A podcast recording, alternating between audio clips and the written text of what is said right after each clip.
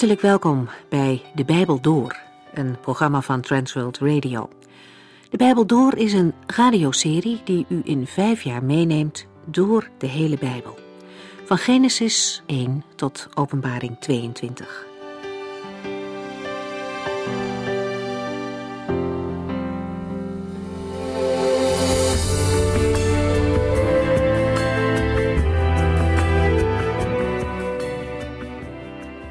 Lieve mensen, welkom bij deze aflevering. Van de serie over Galaten zijn opnames gemaakt en u kunt u in dvd-vorm bestellen. Voor meer informatie hierover verwijs ik u graag naar onze website transworldradio.nl of u kunt ze ook online bekijken luisterpost.nl. Vandaag gaan we verder met hoofdstuk 4. Om de draad weer op te pakken, een korte terugblik. In hoofdstuk 3 gaat Paulus in op de functie van de wet. Die wet liet zien dat mensen fout zijn ten opzichte van God. En Paulus voegt eraan toe dat de wet gegeven is door Mozes en diende tot de komst van Christus. Toen brak er een nieuwe periode aan, een periode van geloof en genade. De wet was een macht die mensen gevangen hield. Maar toen Christus kwam, werd duidelijk dat er een uitweg was, een weg naar het leven. De deur van de gevangenis werd als het ware van buitenaf geopend. En het is ook de enige manier, want wie opgesloten zit, kan zichzelf niet bevrijden. Paulus vergelijkt de wet vervolgens met een opvoeder. Zo iemand moest kinderen naar school begeleiden en deed dat vaak met harde hand. Vaak was dit werk voor slaven die voor weinig anders deugden. Paulus gebruikt een negatief voorbeeld om de onvrijheid onder de wet duidelijk te maken. Verder was het kind onder de hoede van de slaaf totdat het aan de onderwijzer werd overgedragen. En zo brengt de wet mensen bij het kruis van Christus. Wie inziet dat hij niet aan Gods normen kan voldoen, kan alleen bevrijding vinden bij het kruis van Golgotha. Door te geloven in Christus verliest de wet haar zeggenschap en houdt ze mensen niet langer gevangen, want mensen mogen dan weten door hun geloof in Jezus Christus dat Hij hen gered heeft. We beginnen nu in hoofdstuk 4.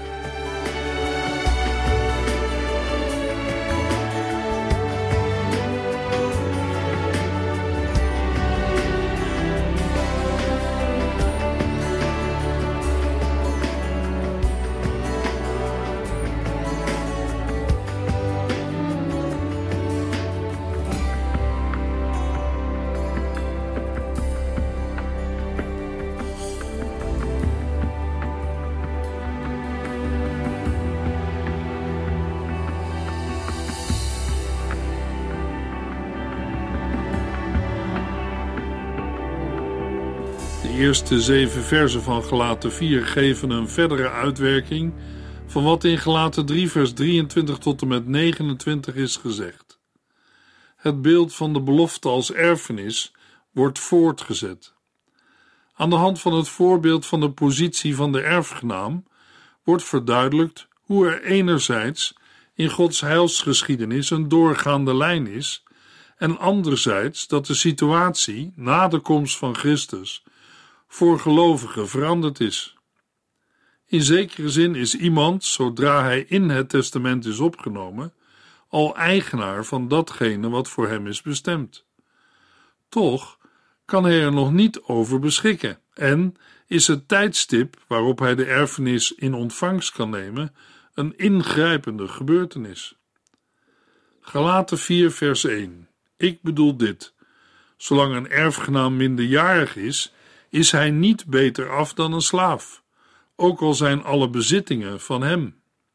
Paulus geeft in het vervolg twee aanduidingen van de tijd van een minderjarige erfgenaam. Het is een periode van onvrijheid. Gelaten 4 vers 2 Hij heeft er pas iets aan als hij meerderjarig is en tot die tijd moet hij doen wat zijn voogden en beheerders van de erfenis hem zeggen. Pas als hij de leeftijd heeft bereikt die zijn vader in het testament heeft genoemd, mag hij met de erfenis doen wat hij zelf wil. De minderjarige erfgenaam in die tijd heeft te maken met voogden en beheerders. Het woord voogd geeft het algemene toezicht over de minderjarige erfgenaam aan. Het woord beheerders duidt meer op de financiële verantwoordelijkheid. Van het Griekse woord, dat hier vertaald is met beheerders, is ons woord econoom afgeleid. Een woord dat op andere plaatsen in het Nieuwe Testament vertaald wordt met rentmeester. Dit beeld staat parallel met de tijd waarover we hebben gelezen in Galaten 3, vers 23 en 24. Wij leefden bij wijze van spreken onder het strenge toezicht van de wet. De wet was onze opvoeder totdat Christus kwam. De opvoeder in Galaten 3, vers 24 is zakelijk te verstaan als de tijd dat wij onder de heerschappij en de macht van de zonde leefden. Tot die tijd moet hij doen wat zijn voogden en de beheerders van de erfenis hem zeggen. Pas als hij de leeftijd heeft bereikt, die zijn vader in het testament heeft genoemd, mag hij met de erfenis doen wat hij zelf wil. De tweede aanduiding van de apostel geeft aan dat deze periode maar een bepaalde tijd duurt. In het testament van een overledene was het tijdstip vastgelegd waarop de erfgenaam de vrije beschikking over de erfenis zou krijgen. Dit beeld van Paulus staat parallel met het tijdstip uit Gelaten 3 vers 25, waar gezegd wordt: Maar nu het geloof in Christus er is, heeft die opvoeder niets meer over ons te zeggen. Zakelijk is dat het tijdstip waarop Christus kwam en wij, door in Hem te geloven, recht voor God konden staan.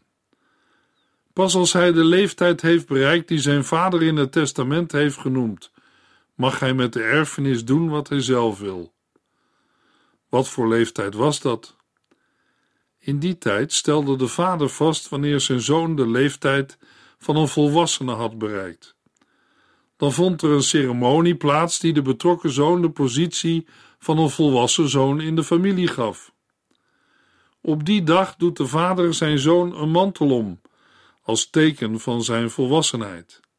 Iets van dat gebruik vinden we terug in de bekende gelijkenis van de verloren zoon in het evangelie naar Lucas. Toen de jongen thuis kwam, ontving zijn vader hem niet maar als een van zijn zonen, hij ontving hem als een volwassen zoon. Hij hing hem een mantel om en deed een ring aan zijn vinger. Die ring droeg het zegel van zijn vader, wat gelijk stond met zijn handtekening, en gaf hem het gezag van zijn vader. Hij had nu de leeftijd van een volwassen zoon bereikt.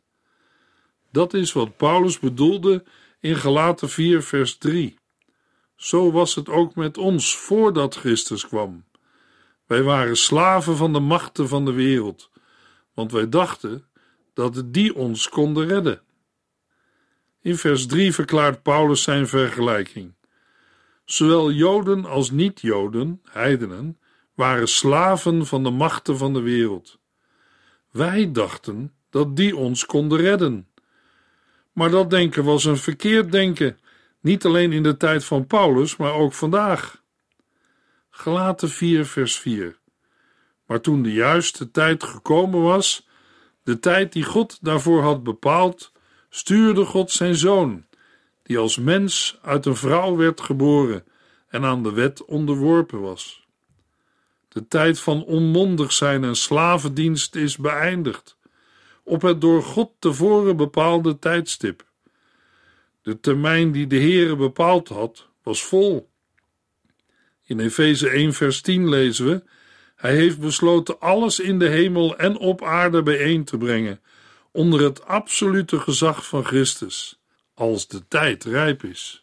Met de woorden als de tijd rijp is wordt aangegeven dat met de komst van Christus het beslissende moment van alle tijden is aangebroken. Dat moment is nu, schrijft Paulus in 2 Korintiërs 6 vers 2. Want God zegt: Op het goede moment verhoorde ik uw gebed op de dag van de redding kwam ik u te hulp. Het beslissende gebeuren is dat God zijn zoon heeft gezonden. Bij hem ligt het initiatief in zijn onbegrijpelijke liefde en genade. Christus Jezus, die hoewel hij de gestalte van God had, heeft zich niet vastgeklampt aan zijn goddelijke rechten. Integendeel, Hij legde zijn grote macht en heerlijkheid af, nam de gestalte aan van een dienaar en werd een mens. Herkenbaar als mens vernederde hij zich en gehoorzaamde tot het uiterste, zelfs tot in de dood aan het kruis. Ook deze verzen geven aan dat God de Zoon daadwerkelijk mens is geworden. In Johannes 4 lezen we de ontmoeting van de Heer Jezus met de Samaritaanse vrouw bij de bron van Jacob bij Sigar. Zij constateerde dat de heiland een Jood was en een mens van vlees en bloed, want Jezus vroeg om water. In het vervolg van de ontmoeting komen de Heer Jezus en de vrouw over geestelijke dingen in gesprek. In vers 25 zegt de vrouw tegen Jezus: Ik weet dat de Messias komt. Messias betekent namelijk Christus. Hij zal ons Gods boodschap precies vertellen. Jezus antwoordde haar: Ik ben de Christus. Wat was nu Gods doel in het zenden van zijn zoon Jezus Christus? Gelaten 4, vers 5. Hij zou ons vrijkopen van de wet, zodat God ons als zijn kinderen kon aannemen. Net zoals in Gelaten 3, vers 14 wordt het doel van het komen van Christus onder de wet aangegeven. Alleen zo kon hij hen die onder de wet waren, zowel Joden als niet-Joden, vrijkopen van die wet. Doordat Christus in onze plaats de vloek van de wet heeft gedragen, waaraan wij hadden moeten sterven, heeft Hij ons onder de macht van de hele wet vandaan gehaald. In het vervolg wordt het resultaat van die vrijkoping aangegeven, zodat God ons als zijn kinderen kon aannemen. Paulus gebruikt hier een woord dat de vertaling is van het woord adoptie uit het Romeinse recht. Het betekent zoveel als door God als zoon of dochter te worden aangenomen. Het beeld is iets verschoven ten opzichte van het volwassen worden.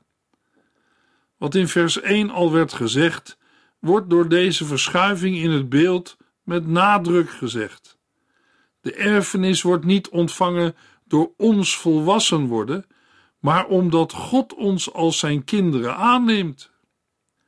In 1 Corinthians 2, vers 9 en 10 lezen we: dat staat ook in de boeken. Wat niemand heeft gezien, niemand heeft gehoord en wat niemand ooit heeft bedacht, dat heeft God allemaal klaar voor hen die Hem liefhebben.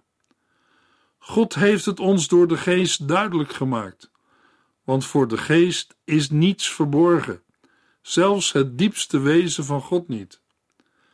Deze woorden betekenen dat de waarheid van het woord van God alleen door de Heilige Geest kan worden uitgelegd. De apostel Paulus citeert in 1 Corinthiërs 2 uit het Oude Testament, namelijk Jesaja 64 vers 4. Daarom kan hij zeggen, dat staat ook in de boeken. En hoe maakt de Heere dat wat in zijn woord staat aan ons duidelijk? Door de Heilige Geest. Want voor de Geest is niets verborgen, zelfs het diepste wezen van God niet. Als wij meer over Christus willen weten, kan alleen de Heilige Geest ons hart en onze oren openen voor het woord van God. Dat geldt voor alle gelovigen. Voor een volwassen christen die al jarenlang in het woord van God bezig is. Zonder de Heilige Geest is hij of zij even hulpeloos bij het bestuderen van de Bijbel als een pasgeboren baby.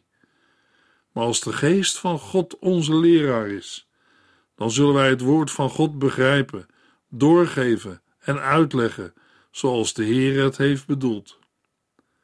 Luisteraar, ook als u nog niet zo lang een gelovige bent, kan de Heilige Geest van God ook u onderwijzen en leren en u laten zien wat de Heere van u vraagt. Als wij Gods kinderen mogen zijn, dan heeft de Heer ons bekleed met Christus en ons op grond van Zijn werk aangenomen als Zijn kinderen. Dat is geweldig, want allen die door de geest van God geleid worden, zijn kinderen van God. Gelaten 4, vers 6. En omdat wij zijn kinderen zijn, heeft God de geest van zijn zoon in ons hart gegeven, zodat wij God echt kunnen aanspreken met Vader. Met het kindschap is de gave van de Heilige Geest verbonden. Het is het werk van de Geest, de gelovige nauw te verbinden met de Vader. De Heilige Geest is voor ons de garantie en het onderpand van het door God aangenomen zijn. In 2 Korintiërs 1 vers 22 lezen we: Hij heeft zijn stempel op ons gezet door ons zijn Heilige Geest in het hart te geven. Daardoor zijn wij verzekerd dat we bij Hem horen. Deze Geest in ons is een borg voor wat God ons allemaal zal geven als Hij ons, zijn eigen volk, zal verlossen. Een reden te meer om Hem te eren voor Zijn grootheid. De basis daarvoor ligt in het vrijsprekende, aannemende en objectieve oordeel van God. God heeft de geest van zijn zoon uitgezonden in de harten van de gelovigen en door die geest zeggen wij Abba, Vader. Abba is het Arameese woord voor vader. Dit vertrouwelijke woord werd, voor zover bekend, in de tijd van Jezus door niemand voor God zelf gebruikt.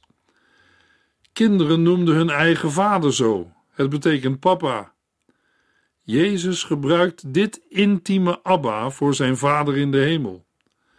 En zijn geest wil het ook de medezonen en dochters van Christus in de mond leggen. Als u een kind van God bent, zult u geleid willen worden door de Heilige Geest. Gelaten 4, vers 7. U bent dus niet langer slaven, maar Gods eigen kinderen.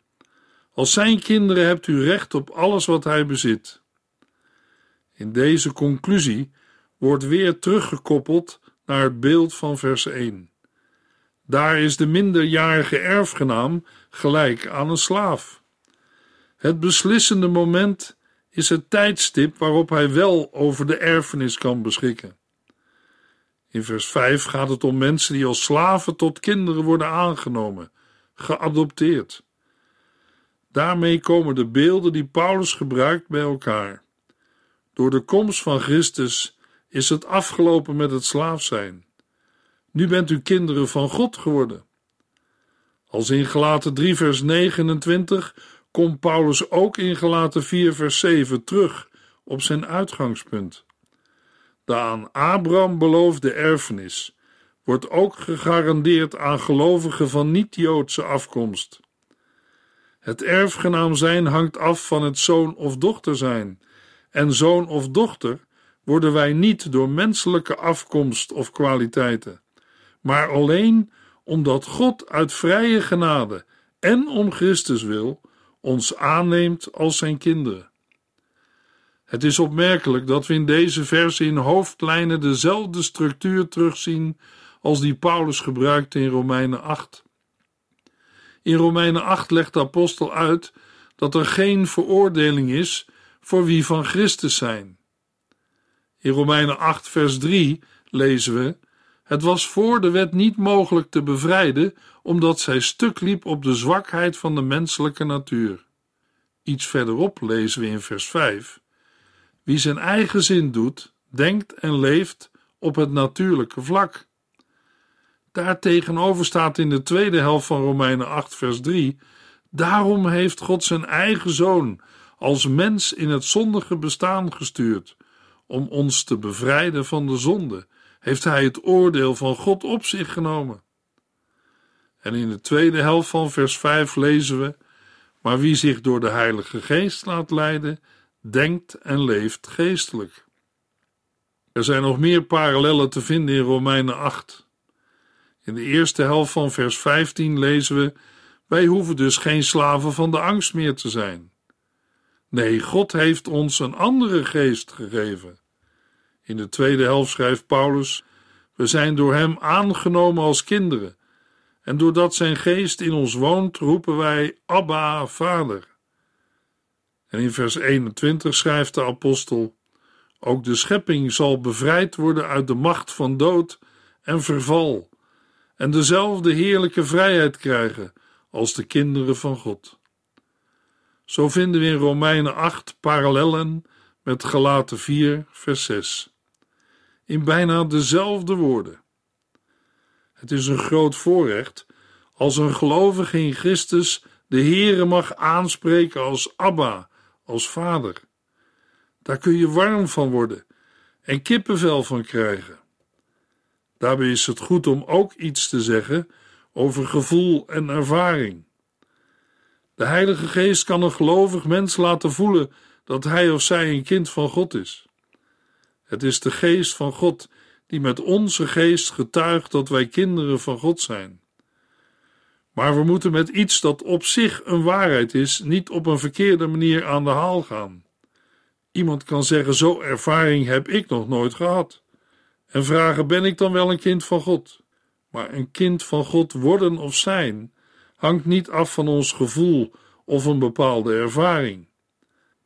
We hebben in Gelaten 4, vers 4 tot en met 6 gelezen. Maar toen de juiste tijd gekomen was, de tijd die God daarvoor had bepaald, stuurde God zijn zoon, die als mens uit een vrouw werd geboren en aan de wet onderworpen was. Hij zou ons vrijkopen van die wet, zodat God ons als zijn kinderen kon aannemen. En omdat wij zijn kinderen zijn, heeft God de geest van zijn zoon in ons hart gegeven, zodat we God echt kunnen aanspreken met Vader. In het hart van een mens kunnen allerlei dingen een plaats krijgen. De Heer Jezus zegt in Matthäus 15, vers 18: Maar wat een mens zegt, komt van binnenuit, uit zijn hart. Daardoor wordt een mens onrein. Want uit het innerlijk komen slechte gedachten, moord, overspel, ontucht, diefstal, leugen en roddel voort. De heiland noemt in het verband van Matthäus 15 een aantal negatieve dingen op die uit het hart komen. Apostel Paulus noemt ze ook. In Galaten 5 vers 17 tot en met 21. Want de zondige neigingen gaan in tegen de verlangens van de Heilige Geest en omgekeerd. Deze twee krachten zijn altijd met elkaar in conflict. U moet dus niet doen wat u maar wilt. Als u zich voortdurend door de Heilige Geest laat leiden, valt u niet meer onder de wet. Het is duidelijk wat de zondige natuur voortbrengt: overspel, ontucht, vuiligheid en losbandigheid, afgoderij en spiritisme, haat, ruzie, nijd, drift, rivaliteit, oneenigheid, sectarisme, jaloezie, dronkenschap, onmatigheid en meer van dergelijke dingen. Ik heb u al eens eerder gezegd dat mensen die dat soort dingen doen, het koninkrijk van God niet zullen ontvangen. In het vervolg van Gelaten 5 wordt duidelijk dat er ook een andere kant is. In Gelaten 5 vers 17 maakte Paulus al duidelijk dat er in het hart van een gelovige twee krachten altijd met elkaar in conflict zijn. De oude natuur of mens is voortdurend in conflict met de nieuwe natuur, de nieuwe mens. Wij mensen ervaren dat als een inwendige strijd met positieve en negatieve gevoelens en emoties. Maar wie gaat die strijd in uw hart winnen? De oude of de nieuwe natuur? Het antwoord ligt in de woorden van de Heer Jezus. Hij zegt in Matthäus 12, vers 33 en 34 tegen de Joodse Bijbelleraars: Een boom kent men aan zijn vruchten. Aan een goede boom komen goede vruchten, en aan een slechte boom slechte. Stelletje sluwe slangen, hoe kunnen slechte mensen als u iets goed zeggen? Want waar het hart vol van is, daar loopt de mond van over. Laten wij dezelfde vraag aan onszelf stellen.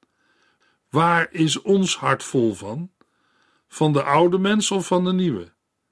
Dat blijkt uit de dingen die u doet en zegt. In Gelaten 5, vers 22 tot en met 26 schrijft de apostel: Maar de Heilige Geest brengt ons tot betere dingen: liefde, blijdschap, vrede, geduld, vriendelijkheid, mildheid, trouw, tederheid en zelfbeheersing. Er is geen wet die zulke dingen veroordeelt. Wie bij Jezus Christus hoort, heeft met zijn oude natuur en begeerte afgerekend. Die zijn aan het kruis geslagen. Als de Geest ons nieuw leven heeft gegeven, moeten wij ons ook in alle opzichten door de Geest laten leiden. Laten we niet hoog over onszelf opgeven, want daarmee lokken wij alleen maar rivaliteit en jaloezie uit. Na al deze dingen kan de gedachte opkomen: wat heeft dit met gevoel en ervaring te maken? Want daar hadden we het toch over? Zeker. Ik denk dat zowel de negatieve als positieve dingen die genoemd zijn, wel degelijk verbinding hebben met ons gevoel en ervaringen die we wel of niet hebben. Paulus schrijft in Galaten 5, vers 17: Want de zondige neigingen gaan in tegen de verlangens van de Heilige Geest en omgekeerd. Deze twee krachten zijn altijd met elkaar in conflict. Denkt u dat u dat niet merkt in uw emoties en de dingen die u doet? Het is toch onmogelijk om de vrucht van de Heilige Geest voor te brengen en daar niets van te merken. Denk aan de eerste drie dingen die Paulus noemde: liefde, blijdschap en vrede. Daar heb u dan toch ook overeenkomstige gevoelens bij? Dat geldt toch ook voor de negatieve dingen, bijvoorbeeld haat, ruzie, nijd en drift. Juist als een mens weet dat er uit het hart van de natuurlijke mens niets goeds kan voortkomen, is het ervaren van de vrucht van de Heilige Geest een geweldige zegen en iedere keer een bevestiging van de genade van God in zijn of haar leven. Ik sluit deze uitzending af met de woorden van lied 497 uit de bundel van Johannes de Heer. Een getuigenis tot eer van de levende God. Zijn liefde zocht mij teder. Hij riep mij dag en nacht. Hij vond en trok mij weder uit duivels zondemacht. Hij legde mij op zijn schouders neer en bracht mij tot de kudde weer. Ja, zijn liefde zocht mij en zijn bloed dat kocht mij. Door genade ben ik een kind van God. In de volgende uitzending lezen we meer over Gods genade in het vervolg van Gelaten 4.